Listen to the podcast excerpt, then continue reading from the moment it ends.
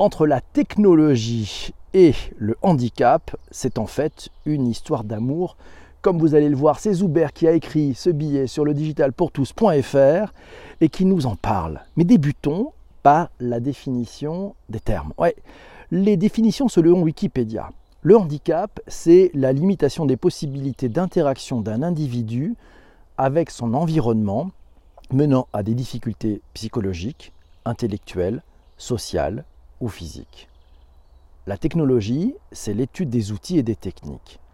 Et si nous allions regarder de plus près les origines respectives du mot handicap et de celui de technologie pour mieux les comprendre Le mot handicap a été emprunté à l'anglais handicap, probablement une contraction de hand in cap, signifiant littéralement la main dans le chapeau.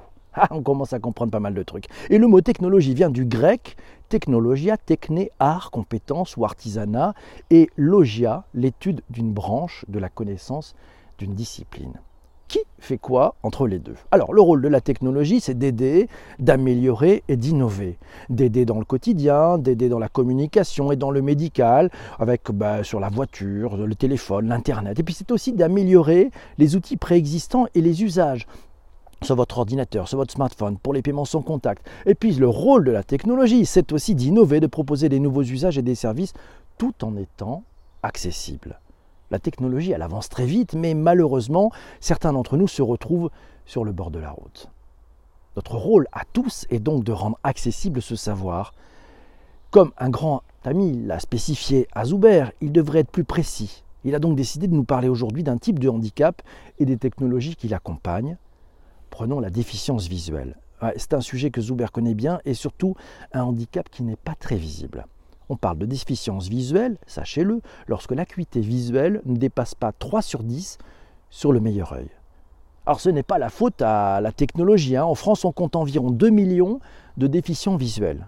Et dans la catégorie déficience visuelle, on regroupe les malvoyants et les non-voyants. Et il faut bien distinguer les deux. Le handicap et la technologie sont liés. L'un permet à l'autre de se surpasser, mais ce n'est pas toujours le cas. Pour les déficients visuels, la technologie, c'est un enjeu majeur. Les GAFAM, d'ailleurs, l'ont bien compris. Ils travaillent sur l'accessibilité de leurs produits et services, mais le problème, ce n'est pas eux en fait. Non, non. Les applications, les logiciels, les services et certains produits high-tech oublient une partie de leurs consommateurs. Oui, les déficients visuels sont des consommateurs, et trop de marques, trop d'entreprises, trop de concepteurs d'applications, de sites web, de sites de e-commerce ont tendance à l'oublier. Durant le confinement, les déficients visuels ont rencontré un problème. Les commandes en ligne, qui sont un avantage pour certains, sont un enfer pour d'autres. Prenons l'exemple de Philippe. Comme tout le monde, Philippe commande en ligne. Malheureusement, il est malvoyant et pour lui, commander en ligne est une nouvelle expérience parfois pénible. Le premier problème qu'il rencontre, les libellés, des formulaires qui disparaissent quand il pose son curseur dessus, le deuxième problème, le manque d'informations audio dans les actions à réaliser sur les champs obligatoires, sur les différents choix, sur les boutons de validation. Le troisième problème, les captcha. Comment voulez-vous sélectionner le petit chat ou alors recopier la petite suite de chiffres et lettres? Ça y est, vous comprenez? Ouais, ouais, ouais. On sait ce que vous allez nous dire.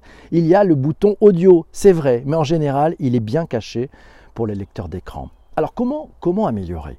La technologie apporte des solutions pour les personnes qui subissent un handicap. Apple, Microsoft et Google proposent à la personne atteinte de handicap des solutions pertinentes et efficaces. Nos smartphones, nos ordinateurs sont équipés d'outils de compensation efficaces et apportent une véritable autonomie. Les réponses sont de plus en plus nombreuses car la technologie et le handicap sont liés. L'un ne peut pas évoluer sans l'autre. Pour améliorer le quotidien des déficients visuels, il faut avant tout améliorer les contenus sur le web, sur les applications mobiles et rendre accessibles de plus en plus de produits et services du quotidien. La technologie devrait améliorer les passages en caisse des déficients visuels pour identifier le prix, la date de péremption des produits ou encore le détail de son contenu.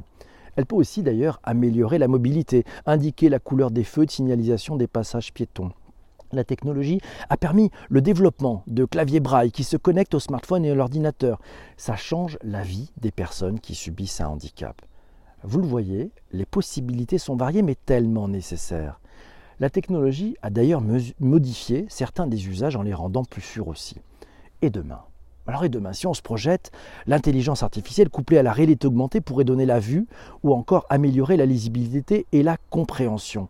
Et ça, ça ouvre un champ tout à fait impressionnant, ramener l'IA. Et dans les, les commentaires d'avant-émission, c'est Laurent qui nous dit déjà le texte to speech se fait lire, se faire lire un texte c'est déjà bien, et les assistants vocaux qui doivent permettre aux déficients visuels d'activer des appareils domotiques à la voix. Non, non, pas OK Google allumer lumière, non, des choses beaucoup plus précises. Bonjour à tous. Il doit y avoir un temps limité en plus pour saisir, nous dit effectivement Sarah, c'est vrai, c'est vrai que c'est compliqué. Et puis sinon, tiens, Tech for Good, c'est l'ami, c'est l'ami Michael qui, qui nous signale effectivement un GPS d'intérieur pour guider les personnes aveugles et malvoyantes. Il a trouvé ça dans la république.fr. Vous aurez le lien dans les notes d'épisode et puis sur le billet, le digitalpourtous.fr. Vous qui écoutez ceci sur les plateformes de balado-diffusion, c'est EDF Pulse qui nous signale sans aucun doute son lauréat 2017 qui s'appelle Panda Guidesm. Voilà, il faut visiter leur compte Twitter. Il y a des vraies histoires positives, encourageantes, d'inclusion. Et c'est vrai que c'est un sujet d'inclusion. Et Zuber dit J'inclus leur nouveau produit, c'est une solution prometteuse. Oui, ah là là, il pourrait en avoir un. Appel à l'aide, il aimerait en avoir un. Deuxième point, tiens, c'est Michael qui nous signale ces lunettes développées par eSight qui permettent aux personnes atteintes de difficultés visuelles d'assister par exemple à des ballets direct. Et c'est une très très belle histoire qu'on retrouve d'ailleurs sur une vidéo YouTube. Euh, c'est dingue, c'est dingue que ça soit pas pris en compte, nous dit Corinne. C'est vrai qu'il faut prendre ces choses-là en compte et on verra, il y a plein d'avantages à prendre en compte. D'ailleurs, je vous donne rendez-vous sur le billet concernant l'accessibilité du même Zuber et vous allez voir, on apprend beaucoup de choses. Tiens, quand on parle de Zuber, il nous parle du constat du handicap. Un article à voir sur France.tv, ça s'appelle Data Gueule Handicap, le contrat social invalide. Et puis voilà, puis il nous partage aussi une vidéo qu'il a réalisée sur un produit qu'il apprécie. C'est un oracle GIS vibrant. Oh, oh, le produit tech de l'année probablement. Et c'est Laurent qui nous signale une version plus moderne des lunettes couplées à une combinaison haptique qui permet de spatialiser le non-voyant. Cela le rend beaucoup plus autonome, très intéressant. Tout ça, puis des lunettes intelligentes qui vont retranscrire ce que le malvoyant ne peut pas voir, toujours guidé par le vocal. On trouve ça aussi sur YouTube passionnant. Facebook nous signale Patrick un, projet sur la vision. Eh ben. Et puis inversement, tiens, euh, le numérique a dû également être un facteur d'inclusion non web? Oui, le numérique est un facteur d'inclusion, bien évidemment. Prenons d'ailleurs, tiens, juste si vous êtes un possesseur d'iPhone, mais je suis persuadé que sur l'Android ça fonctionne aussi. Bon, bien entendu, on a un assistant vocal. Hein, sur Apple, c'est Siri, sur d'autres, c'est OK Google et compagnie.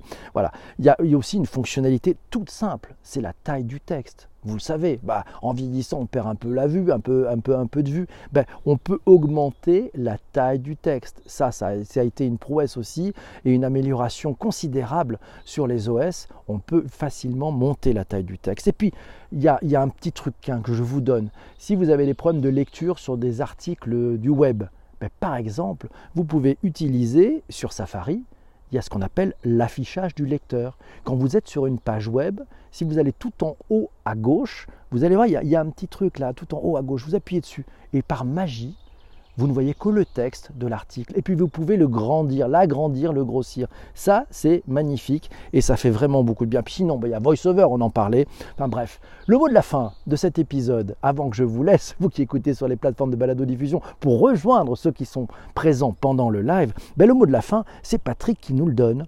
Accessibility first, accessibility by design. Ouais, mettez ça, mettez l'accessibilité au premier rang de tout ce que vous faites créer les choses en faisant l'accessibilité soit inclus dans le design de tout ce que vous faites, et vous allez voir quelque chose de formidable. Quoi que vous fassiez, vous allez considérablement améliorer l'expérience utilisateur de tous vos utilisateurs, pas uniquement ceux qui sont atteints d'un handicap, non, de tous vos utilisateurs. Donc démarrez par ça, vous allez améliorer l'expérience utilisateur et puis vous allez être obligé de faire un travail formidable. Et c'est ce, les gagnants du numérique font ce travail, c'est de rendre les choses extrêmement simples. Je vous souhaite une très bonne journée. On se retrouve très très vite pour un prochain épisode du podcast. Ciao ciao les amis.